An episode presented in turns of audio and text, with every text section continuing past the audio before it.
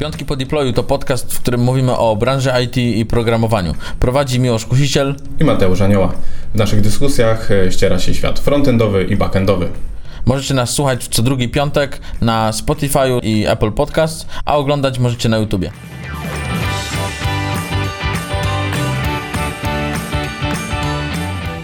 Witam Was bardzo serdecznie w 43. odcinku Piątków po deployu. W dzisiejszym odcinku porozmawiamy sobie o dark patterns w projektowaniu stron internetowych i aplikacji również. Aby ten temat właściwie Wam przedstawić, mam dzisiaj specjalnego gościa. Cześć Maria. Cześć. Maria, jakbyś powiedziała kilka zdań o sobie na początek. E, cześć, jestem Maria Borowy, pracuję jako UX designer w Merrick Studio i też od niedawna e, jestem menedżerem działu e, PD. To powiedz mi, może od tego zacznijmy, mhm. jak Ty rozumiesz dark patterns? Mhm. Wiesz co, dla mnie dark, dark patterns to są takie praktyki, które mm, są wykorzystywane do tego, żeby zmanipulować użytkowników, żeby zrobili to, co my chcemy, żeby, żeby zrobili. E, czasami to są takie praktyki, które może nie tyle, że są takie typowo manipulacyjne, co po prostu uciążliwe dla samego użytkownika, e, a mają na celu właśnie też skłonienie go do jakiejś konkretnej czynności, akcji, a czasami niestety to jest w drugą stronę, że użytkownika bardziej irytują i zniechęcają do, do korzystania. Właśnie jak przygotowywaliśmy się wspólnie do tego odcinka, to zastanawialiśmy się, jak to właściwie przetłumaczyć na język mhm. polski. Nie ma chyba takiego jednoznacznego odpowiednika. No chyba nie. Dużo w ogóle takich stwierdzeń już się nawet nie tłumaczy za bardzo na, na nasz ojczysty język, ale wydaje mi się, że to słowo właśnie manipulacja jest takim najbardziej oddającym właśnie to, czym jest taki dark pattern. Mhm, jakbyśmy chcieli to przetłumaczyć tak bardzo wprost, jako ciemne, mm-hmm. to nie oddaje do końca tego, czy jakieś złe, czy tak. złośliwe, albo może złe praktyki. podejrzane. No, podejrzane, podejrzane tak. coś takiego. Mm. Więc w dzisiejszym odcinku e, wypisaliśmy sobie cztery takie wzorce, e, które sobie omówimy, ale postaramy się skupić na tym, jak z nimi walczyć właśnie. Mhm. Czyli my, jako osoby uczestniczące w całym procesie jakby projektowania i wytwarzania stron aplikacji internetowych, mamy na to wpływ. Czasem może być to pewna nieświadomość kogoś, kto to zaprojektował, kto wpisał też wymagania, gdzieś tam się pojawiło i postaramy się powiedzieć, jak z tym walczyć i jakie alternatywy możemy zaproponować, e, żeby te, właśnie ten problem mhm. rozwiązać trochę, żeby tych właśnie takich podejrzanych, manipulacyjnych praktyk nie stosować. Dobra, i mamy punkt numer jeden, to jest napastowanie użytkownika notyfikacjami. O tak. Myślę, że to jest bardzo nagminne obecnie. Tak, to jest bardzo nagminne e, i znowu to jest taka praktyka, która może nie jest właśnie taką czasami intencjonalną, złą praktyką, ale e, wiele osób, e, właścicieli różnych stron internetowych czy aplikacji, nie bierze też pod uwagę tego kontekstu, w którym użytkownik będzie potem te notyfikacje dostawał. I raz, że one są upierdliwe, bo pojawiają się czasami nie w takich sytuacjach, w których byśmy sobie oczekiwali je dostać, a po drugie, mamy wszyscy na telefonach czy na komputerach mnóstwo czasami otwartych stron, mnóstwo aplikacji i to wszystko do nas mówi, co chwilę do nas wysyła jakieś przypominajki. I nawet jeżeli byśmy chcieli intencjonalnie sobie e, jakieś e, powiadomienie włączyć, to to ginie w całym tym lesie e, różnych informacji, które do nas, e, do nas docierają i trochę nam, że tak powiem, zaburzają e, no, nawet taki nasz spokój, czy w ogóle korzystanie z, z urządzeń. Ja muszę przyznać, że jak widzę właśnie tego typu praktyki, że wchodzę na jakąś stronę i już na starcie dostaję powiadomienie o newsletterze, -hmm. już przeglądarka pyta o możliwość wysyłania notyfikacji. Jeszcze oczywiście jakby y, cookiesy się pojawiają też, no, które muszą być, ale one mogą być też zrobione no, powiedzmy lepiej i gorzej. To już mam od razu wrażenie, że to jest słaby jakościowo content, który próbuje się bronić -hmm. po mhm. prostu nagminną ilością powiadomień. I z drugiej strony na pewno większe zaangażowanie moje w czytanie danych artykułów czy treści jest. Jeżeli tego jest mniej, i wtedy mam przynajmniej ja takie wrażenie, no, że content powinien się trochę bronić sam. Mhm. Tak, no to prawda. Jeszcze też wydaje mi się, że kiedyś, jak tego było mniej, to też ten content, content czasami był bardziej jakościowy, czy w ogóle te powiadomienia też mia miały też lepszą efektywność, bo były też czymś nowym. Natomiast w tej chwili to już jest po prostu tak nagminne, że bardziej przeszkadza, jak, jak pomaga. Mhm. Ja myślę, że najbardziej nie lubię z tych wszystkich powiadomień, tych, które się wyświetlają, jak próbujesz zeskrolować, czyli przejdziesz Mhm. kawałek artykułu i nagle, o widzę, że jesteś zainteresowany, to jednak się zapisz do newslettera. Tak. Albo jak myszka pomału kieruje się jednak do góry, żeby zamknąć zakładkę, I to też jeszcze- pokazują, czy na mhm. pewno chcesz wyjść. Tak, tracisz tutaj tyle rzeczy wychodząc. Tak, tak, tak, tak, tak. I myślę, że te cookiesy też Mhm. e, właśnie, bo je można zrobić trochę i lepiej, i gorzej. I teraz rzeczywiście część e, zgód trzeba wyrazić, ale jakby trzeba, można, ale nie trzeba. I też są na to pewne gotowe rozwiązania, które możemy Mhm. stosować. Przechodząc już może pomału do tych alternatyw, Tak. właśnie jak to dobrze zrobić, e, to wiem, że są gotowe rozwiązania, które wyświetlają takie w miarę już zunifikowane po prostu gdzieś tam modale i mają te slidery rzeczywiście i można tam wybrać, że mm, zgodzisz się na wszystko oczywiście, Mhm. ale również wybierz i one z automatu wtedy są wszystkie wyłączone, tylko te rzeczywiście, które są wymagane do funkcjonowania z tej Tak. strony i można się zgodzić Mhm. na nie. Tak, ja myślę, że od strony też takiej e, projektowej e, bardzo war, wartościowe jest to, żeby sobie spriorytetyzować te wszystkie powiadomienia, pogrupować po to, żeby oddzielić te, które są faktycznie istotne, jeśli chodzi o funkcjonowanie aplikacji, bo czasami no po prostu wydarza się coś, o czym użytkownik musi wiedzieć i musimy e, to e, zakomunikować powiadomieniem. Ale są też takie powiadomienia, które mają mniejszą wagę i warto wtedy dać właśnie użytkownikowi tą kontrolę i wy, wybór, czy chce to otrzymywać, czy może nie, może mm, też e, zmienić jakąś częstot- częstotliwość otrzymywania tego. Taką ciekawą rzeczą, o której sobie przypomniałem w sumie ostatnio czytając jeden z artykułów, jest to, że przeglądarki mają ten tak zwany reader mode. Mhm. I kiedyś wydaje mi się, że to było dużo y, częściej wykorzystywane, czy jakoś widoczniejsze. Przeglądarki to pokazywały. Teraz na przykład w Chromie, żeby w ogóle się do tego dostać, trzeba jeszcze gdzieś jakąś flagę aktywować, dopiero to się pojawia w ustawieniach. A to jest w sumie całkiem ciekawe, sprytne Mhm. rozwiązanie, że klikam Reader Mode i dostaję outline artykułu y, z usuniętymi Mhm. wszystkimi nawigacjami, y, sidebarami. Może dlatego jest ukryte, no bo właśnie nikomu może nie jest to na rękę. No nie wiem, czy Tak, nikomu, pewnie, tak. Pe, pewnie z punktu widzenia e, twórców tych stron, którzy bardzo się próbują dobić do, do użytkownika, to może być troszkę niekorzystne. Ale to jest też ciekawe, co mówisz, bo to też trochę pokazuje, że osoby, które są bardziej w ogóle zaawansowanymi użytkownikami, one sobie potrafią bardziej z tym poradzić, nie? One wiedzą, co sobie, jak sobie pewne rzeczy wyłączyć, jak sobie ustawić e, ustawienia, czy to właśnie w e, Chromie, czy w aplikacji. I one troszkę będą lepiej nad tym panować. Nie? Myślę, że wyzwaniem jest trochę dotarcie do ludzi, którzy nie są tak zaawansowani w użytkowaniu. To się zgadza. Ja szczególnie bym powiedział, że pierwszą rzeczą, którą ja robię zaraz, jeżeli instaluję nową przeglądarkę, jest instalacja wszystkich wtyczek, które blokują też Mhm. wiele reklam. E, Czy to uBlocka, czy na przykład inne rzeczy jak Privacy i Badger. I wydaje mi się, że powiedzmy my jako zaawansowani też użytkownicy nie doświadczamy może takiej ilości tych powiadomień, jak użytkownicy, którzy no, nie zdają sobie z tego sprawy. I Mhm. Zacząłem się właśnie ostatnio zastanawiać, czy jakby strony internetowe, które ja widzę, to jest zupełnie inne doświadczenie niż kto inny może znowu, Mhm. e, kto, jak kto inny tego doświadcza, co jemu się pokazuje i tak dalej, że to, jest, to już, już w ogóle wręcz abstrakcyjne dla mnie było, bo ja sobie nie wyobrażam jakby w ogóle teraz y, przeglądania stron i używania internetu wręcz bez tych dodatków. Mhm.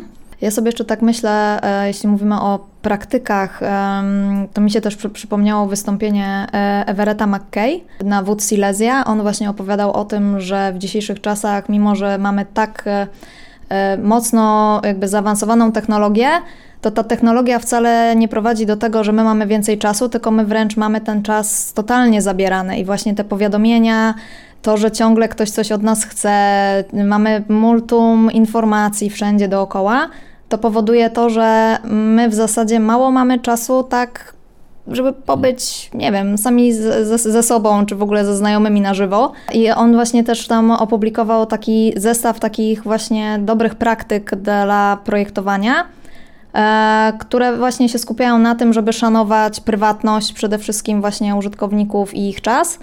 Tylko myślę, że to jest o tyle trudne, bo tutaj jakby też sobie możemy tak opowiadać o tych różnych rozwiązaniach, tylko one są powszechnie znane, ale problem jest taki, że wielu właścicieli właśnie aplikacji, czy właśnie e, tak, biznes ownerów uważa, że te praktyki po prostu służą ich biznesowi i tu jest myślę największy challenge. To podsumowując, te alternatywy właśnie, co my możemy y, zaproponować w kontrze do takiej ilości powiadomień, na pewno to, co powiedziałeś, czyli priorytetyzacja tych powiadomień. Jeżeli już musimy naprawdę jakieś zrobić, to wybierzmy kilka, które są gdzieś dla nas ważne, nie wszystkie naraz. Mówiliśmy też o tych cookiesach, o standardowych rozwiązaniach, które też pomagają użytkownikowi, bo już wzrokowo rozpoznają, jak Tak. to działa, wiedzą, gdzie kliknąć, nie muszą się uczyć tego interfejsu na nowo, szukać tych opcji, które, e, które ich interesują. E, Mówiliśmy też o obsłudze tego e, reader mode'a. Mhm. Jakieś jeszcze alternatywy, które Tobie przychodzą na myśl? Hmm.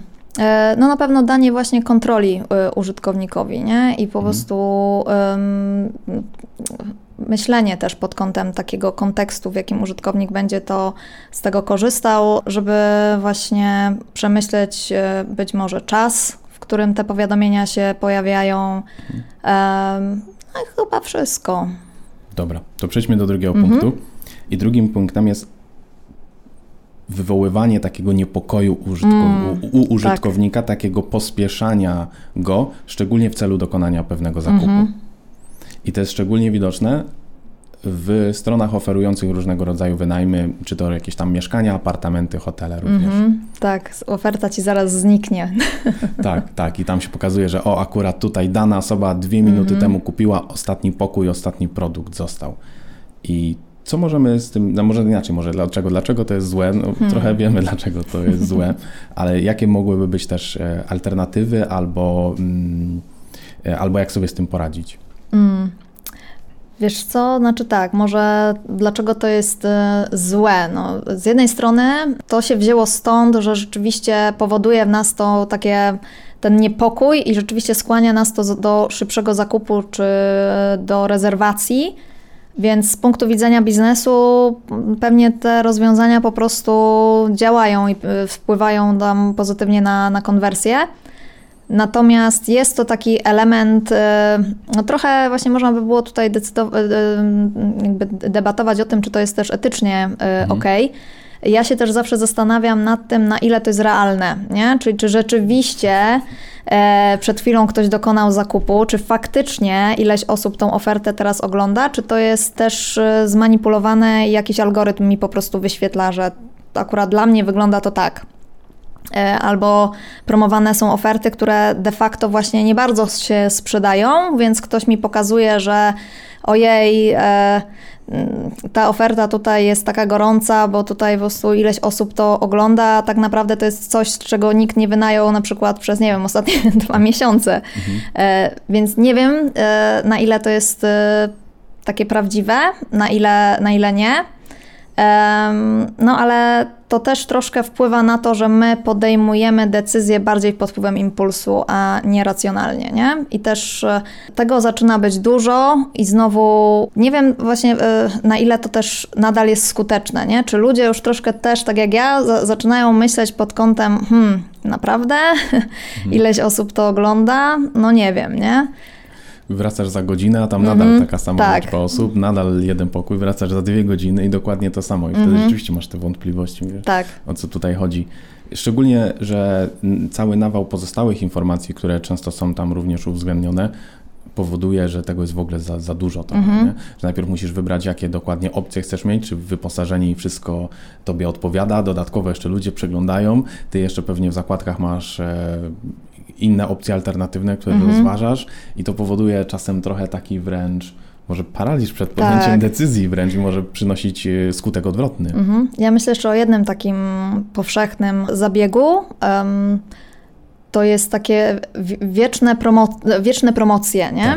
E, są takie strony, gdzie zawsze te produkty są w promocji, masz tą przekreśloną cenę e, i tobie się wydaje, że kupujesz coś mega tanio, bo to jest po prostu, nie wiem, 25% normalnej kwoty. Tylko jak często przychodzisz na tą stronę, to tak naprawdę widzisz, że ta promocja nigdy się nie kończy i nigdy nie ma tej oryginalnej ceny, więc najprawdopodobniej to jest po prostu normalna cena, tylko ktoś ci e, pokazał jak w markecie, nie? Po prostu przekreślona wyższa cena, żeby znowu cię skłonić do, do zakupu, nie? No, to, to, to, to jest właśnie takie dla mnie mm, no, taki trik sprzedażowy po prostu. Ja muszę przyznać, że z tym, co opowiadasz teraz, spotkałem się szczególnie właśnie w sklepach stacjonarnych. Mhm. E, Ja miałem takie doświadczenie, że kupowałem materac. Wchodzisz do sklepu z materacami i zawsze kilka modeli jest przecenionych, ale mam wrażenie, że to jest ich stała taktyka, Bo oni wiedzą, że te się najlepiej sprzedają, albo wiedzą, że po prostu wybiorą te, które się będą najlepiej sprzedawać, bo po prostu dają na nie lepszą Mhm. cenę, ale to jest zrobione specjalnie po to, żeby odebrać ci argumenty w negocjacjach. Że jeżeli ty chcesz, y, w każdym sklepie można negocjować, jeżeli chcesz zapytać o możliwość negocjacji, no, ale nie, to już tak po promocji, Mhm. więc w ogóle o czym rozmawiać. A mam No. wrażenie, że ta cena i tak byłaby taka sama, tylko jest zawyżona, przekreślona, Tak. obniżona po to, żeby powiedzieć, no i tak jest dobra cena, więc Mhm. co tutaj negocjować, nie? Tak. Jeszcze też popularny jest teraz ten tak zwany dropshipping i o ile rzeczywiście jakby y, y, o, o sam model biznesowy y, to tutaj nie chciałbym o tym mówić, czy on się Mhm. sprawdza, czy nie, to jest zupełnie o- osobny temat, ale mam wrażenie, że czasem się udaje, że to jest taka jedyna możliwa okazja tu i teraz i że ona jest tylko wyłącznie czasowo dostępna. Mhm. Jedyna możliwość, żeby go kupić tu i teraz, gdzie tak naprawdę i tak będzie za powiedzmy Tak. kilka miesięcy czy pół roku dostępny Mhm. produkt y, znowu. No i tutaj właściwie jak znaleźć jakąś alternatywę na to? Mhm. No oprócz tego, żeby może, no mówimy, jeżeli rzeczywiście te, te statystyki no nie, nie są zgodne z rzeczywistością, nikt nie przegląda, nikt nie kupił, no to w ogóle jakby tutaj no nie mówmy o tym, po prostu tego nie róbmy i tyle.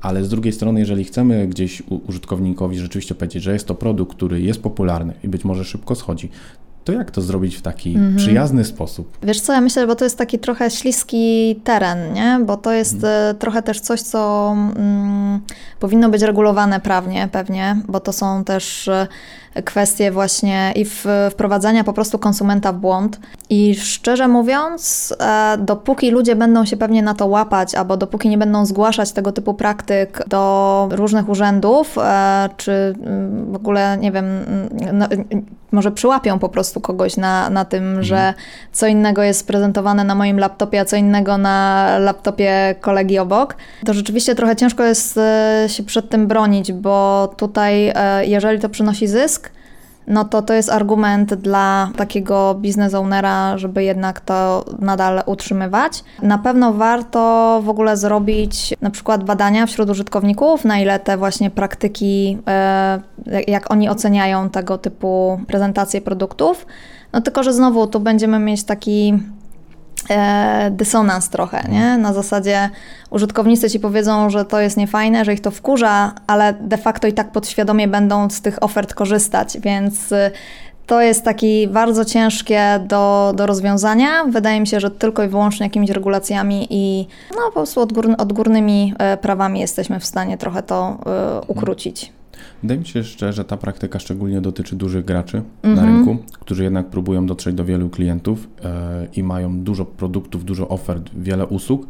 Natomiast mniejsze firmy mogą zdecydowanie się wyróżnić, nie muszą się uciekać do takich praktyk, jeżeli powiedzmy mają jakby to powiedzieć, bardziej wyselekcjonowaną ofertę, że wtedy rzeczywiście e, oferty nie schodzą masowo, tylko są dopasowane pod użytkowników i, i raczej wtedy mamy po prostu mniejszą ilość tych sklepów, ale trafiają bardziej do swojej e, niszy wtedy. Tak, ja myślę, że tu jeszcze też jest e, duża rola w ogóle świadomości użytkownika i tego, że część ludzi faktycznie szuka miejsc, czy właściwie mm, jakichś takich sklepów, czy, czy właśnie serwisów, które nie są tak agresywne w sprzedaży, nie? I nawet są w stanie pewnie zaakceptować to, że tam może ta cena będzie wyższa, ale jakby takie poczucie po prostu bardziej takiego elitarnego może zakup, y, kupowania albo wiesz, e, trochę takie, taki mindfulness e, zakupowy, nie? że nikt do ciebie nie krzyczy, nie, nie, nie, nie, nie chce od razu od ciebie pieniędzy albo nie, nie, nie świeci ci tymi promocjami po oczach, nie? To przechodząc właśnie może płynnie teraz Tak. do trzeciego punktu, jak już mamy ten produkt, znaleźliśmy go, chcemy go kupić. No i tutaj takim trzecim, takim może właśnie dark patternem jest wymuszanie zakładania konta, wymuszanie O, na tak. użytkowniku Mhm. zakładania konta, że chcesz u nas kupić, musisz założyć konto, nie ma innej opcji. Mhm.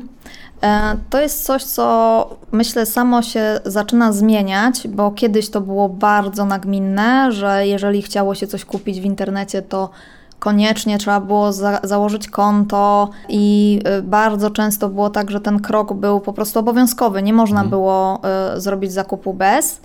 Em, natomiast z czasem też trochę statystyki pokazały, że ludzie mm, jednak je- przymuszani do rejestracji konta e, opuszczali koszyk, porzucali właśnie zakupy no i jakby nie, wcale nie wracali do tego sklepu, mimo że to konto tam było, więc y, to zaczyna moim zdaniem na szczęście się zmieniać, natomiast nadal jeszcze się ciągle zdarza, że ludziom się wydaje, że no koniecznie musimy zmusić tego użytkownika, żeby miał u nas konto, no bo głównie chodzi o to, żeby pozyskać jego dane, najlepiej jeszcze, żeby się zgodził na newsletter tak. e, i na wszystkie możliwe jakieś e, e, zniżki czy oferty, które będziemy mu za chwilę wysyłać.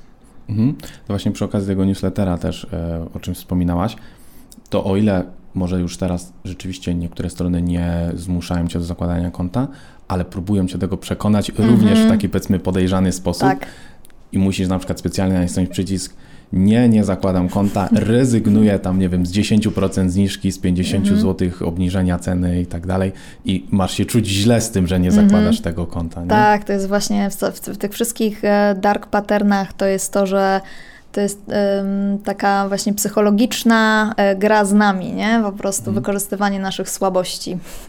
Jedną z alternatyw, o których myślałem, ale z nią trzeba bardzo uważać, jest też możliwość dokonania zakupu poprzez istniejące konto na przykład na innym portalu, czy na jakimś mhm. portalu społecznościowym, czy może jakimś innym po prostu koncie, czy zalogowanie się po prostu przez inną formę, ale z tym też trzeba uważać, bo ty masz też pewną historię, A, która tak. niestety pokazuje, że i również to podejście można przerobić no, w dość manipulacyjny sposób. Ja się kiedyś dowiedziałam przez y, y, właśnie w, w jaki sposób e, moja ciotka, której nigdy bym o to nie podejrzewała, założyła sobie konto na Facebooku. I to też właśnie było w ten sposób, że przeglądała e, stronę internetową, już nie pamiętam hmm. nawet jaki to był serwis, i chciała tam założyć konto czy zalogować się. A ponieważ nie miała konta na Facebooku, no to widget facebookowy bardzo tam ją hmm. nawoływał do tego, żeby e, się zarejestrowała. No i to był po prostu jedyny widoczny przycisk rejestruj, który moja ciotka widziała, no i sobie przeszła całą ścieżkę rejestracji i nagle się okazało, że jest użytkownikiem Facebooka. A usunąć takie konto też nie jest łatwo. Też nie jest łatwo, tak. Więc e, no, zdarzają się tego typu rzeczy i właśnie w tych dark patternach często wykorzystywane jest to, że my przy tym natłoku informacji i rzeczy, które codziennie czytamy i widzimy, my już po prostu skanujemy tekst. Często nie zauważamy jakichś e, drobnych szczegółów i to też jest bardzo często wykorzystywane i przez te słynne checkboxy, które są już e, wybrane zanim my w ogóle coś klikniemy. To jest właśnie też kwestia e, takiej zmyłki, że przyciski są zamieniane, że ten, który powinien być pierwszorzędnym, jest drugorzędnym i tak dalej, nie? Czyli wszystko to, co troszkę wykorzystuje właśnie ten, tą, tą, tą naszą słabość, nie? Mhm. Właśnie też znalazłem taki przykład odnośnie tych checkboxów, o których mówisz, przy okazji zakładania konta.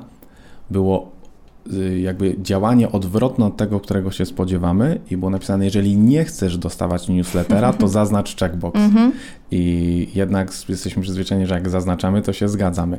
I to jeszcze było o tak, po, tak podstępnie zrobione, że było, jeżeli chcesz, nie chcesz dostawać od nas, to zaznacz, ale jeżeli chcesz dostawać od naszych partnerów, to zaznacz. I trzeba tak. było jedno zaznaczyć, a drugie nie. Mhm. I to już w ogóle było takie... Tak, tak samo odwrócenie właśnie kolejności przycisków, nie? Tam, gdzie mhm. najczęściej mamy przycisk cancel, mhm. nagle zamiana i niechcący możemy kliknąć w akceptuj, nie? No to jest też, no, takie triki. Mhm. To popularnym nadal jest, bo o ile rzeczywiście może z tym zakładaniem konta to się zmienia, z tymi checkboxami myślę, że to już też jest może coraz rzadziej, ale nadal zdarza się, że jest jeden checkbox, zaznacz wszystko i on nam również mm -hmm. newsletter zaznacza. To jest tak. chyba nadal bardzo popularne. I wiesz co, tutaj właśnie znowu chodzi o, o prawodawstwo, bo e, po prostu tych checkboxów e, nie można w tej chwili mhm. e, zaznaczać. To, jest, to musi być wykonane przez użytkownika.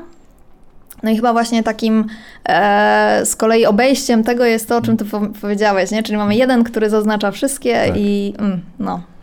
To jakie mamy alternatywy? Mm. Mamy oczywiście konto gościa, czyli możemy dokonać tak. zakupu bez dokonania rejestracji. -hmm. Tak, znaczy właśnie to jest e, najlepsze rozwiązanie i, i faktycznie należy się najpierw zastanowić, czy my potrzebujemy rzeczywiście konta, żeby funkcjonować w ogóle w tym e, sklepie czy, czy serwisie. Bo jeśli nie i, nie i chodzi tylko i wyłącznie o to, żeby po prostu mieć klienta w bazie danych, no to lepiej jest tego nie robić, bo statystyki hmm. pokazują, że mm, no to nie wpływa dobrze na konwersję, nie? więc to już jest jakiś tam e, argument. I warto też projektując w ogóle e, strony. Mm, właśnie, znaczy koszyki, e, po prostu ludzi zapraszać delikatnie do założenia konta albo informować, e, co oni mogą uzyskać, e, jeżeli to konto sobie założą, a nie właśnie w taki manipulacyjny sposób przekierowywać i, i, i robić to za nich de facto. Mhm. Właśnie muszę przyznać, że to jest, to jest coś, co mnie przekonuje, jeżeli wiem, ja, jakie mam z tego plusy, co mhm. ja zyskam zakładając to konto, szczególnie jeżeli zrobi się to dobrze, i te dane już, e, które są uzupełnione, formę płatności, adres do wysyłki, e, rodzaj też e, dostarczenia danego produktu mhm. są zapamiętane.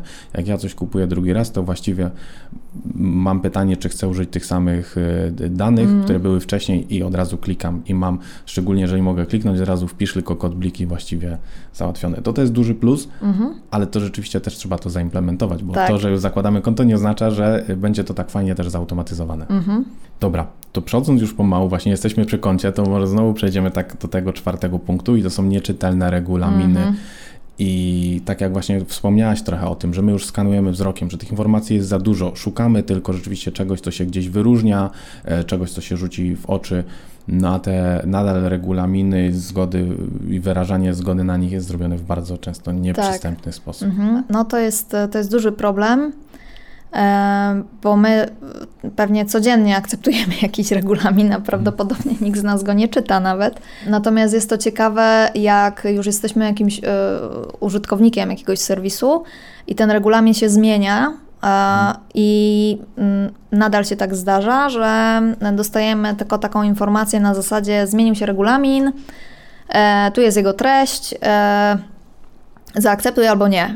No i teraz jeżeli to jest w sytuacji, kiedy my na przykład próbujemy dokonać zakupu, albo nam się spieszy, a dostajemy całą po prostu listę paragrafów do przeczytania, no to nawet jakbyśmy byli takim geekiem prawniczym, no to pewnie byśmy też nie przeczytali, bo nie mamy na to czasu a już ktoś od nas wymaga, żebyśmy zaakceptowali zmiany. No i nawet nie wiemy, co się zmieniło. Nikt nie pamięta przecież, co jest w poprzednim regulaminie, tym bardziej, że akceptujemy tych regulaminów wiele różnych i no to jest po prostu niemożliwe do, do opanowania. Mm, no i z, zdarza się na przykład to jest przy zakupie biletów kolejowych. O, to jest taki y, właśnie case, że tam bardzo często się zmienia regulamin, i dostaje się tylko taką informację, że zmienił się regulamin i zaakceptuj albo nie. Muszę przyznać, że ja kiedyś znalazłem ciekawy przypadek na jednej z stron, która też zmuszała mnie do zaakceptowania regulaminu, który mi się nie podobał. I powiedzmy, no, wiedząc jak to działa, znalazłem sobie elementy w HTML-u, które odpowiadają za modala, mhm. wykasowałem go po prostu i mogłem dokonać dalej zakupów i kupiłem to bez akceptacji regulaminu. Oczywiście mhm. na regulamin, jak odświeżyłem stronę, to on się pojawiał znowu, ale go sobie wyłączałem, przechodziłem przez kolejne kroki i to było dla mnie zastanawiające, że to musiało być chyba tylko po frontendzie sprawdzane, mhm. nigdzie nie przechowali tej informacji. I tak naprawdę dokonałem tego zakupu bez akceptacji no. regulaminu, więc ciekawe, jak oni sobie to ograli w tym momencie. Jednak jest to coś mimo wszystko, co się trochę też również z, zmienia. Mm-hmm. I alternatywą e, jest e, trochę też to, o czym wspomniałaś, czyli jednak zrobienie może jakiegoś podsumowania, pokazania w kilku punktach, co się tak. zmieniło. Pełny regulamin masz dostępny tutaj. My ci w, e, również w prosty sposób pokazujemy, co się zmieniło, co jest dla ciebie najważniejsze. Mm-hmm. Dokładnie. Można zrobić, znaczy właśnie chyba najlepiej jest e, poinformować po prostu w punktach, co było, a co jest teraz i dać też gdzieś na przykład wgląd do poprzednich wersji e, takiego regulaminu albo poprzednich, poprzednich ogłoszeń, co się w tym regulaminie zmieniło. I też druga rzecz, e, taka naprawdę istotna, to jest też język, jakim jest ten regulamin napisany, jego struktura, żeby też ułatwić ludziom po prostu odnalezienie jakichś konkretnych elementów, czy tam części tego regulaminu. I tutaj e, to jest ciężka robota, dlatego że no, to jest jednak dokument prawny, który ma pełnić swoją rolę, no i pewne sformułowania są takie, a nie inne, z racji takiej, że po prostu potrzeba znaleźć odpowiednie słowo, które będzie później z przyczyn prawnych, e, tak powiem, walidne w razie różnych mhm. sytuacji i różne określenia muszą pewnie spełniać jakieś wymogi, no ale nadal możemy szukać jakichś kompromisów, żeby ten język był po prostu przyjaźniejszy. Temat jest bardzo fajnie mhm. rozwinięty, mhm. chyba w jednym z Twoich ulubionych e, podcastów czy odcinków. Nie tylko design, prosty tak. język. Tak, tam jest e, mm, odcinek właśnie o, pro, o prostym języku. E, trwa chyba dwie godziny, ale naprawdę mm, polecam. Tak, i tam jest wiele też przykładów właśnie e, również stron e, czy aplikacji, które do tego rodzaju właśnie praktyk podchodzą bardzo Mhm. poważnie. E, Również właśnie gość, który tam występuje, opowiada o możliwości zdobycia certyfikatów z prostej polszczyzny i widać, że coraz więcej całkiem jakby no, sporych aplikacji dużych stron takie coś Mhm. e, wprowadza. Zresztą ja też w swojej aplikacji bankowej, jak się cokolwiek zmieni, to dostaję podsumowanie i- i Mhm. mogę sobie to w prosty sposób wtedy sprawdzić. No dobrze, w takim razie mamy cztery przykłady. Myślę, że e, podaliśmy przykłady całkiem popularne. Podaliśmy również, w jaki sposób możemy Mhm. z nimi walczyć, co nie zawsze jest też łatwe. Tak, niestety. znaczy właśnie tutaj e, największym, myślę, problemem w tych dark patternach jest to, że to jest też często po prostu kwestia tego, w jaki sposób ktoś prowadzi biznes i jaką ma politykę na reklamę czy na pozyskiwanie użytkowników.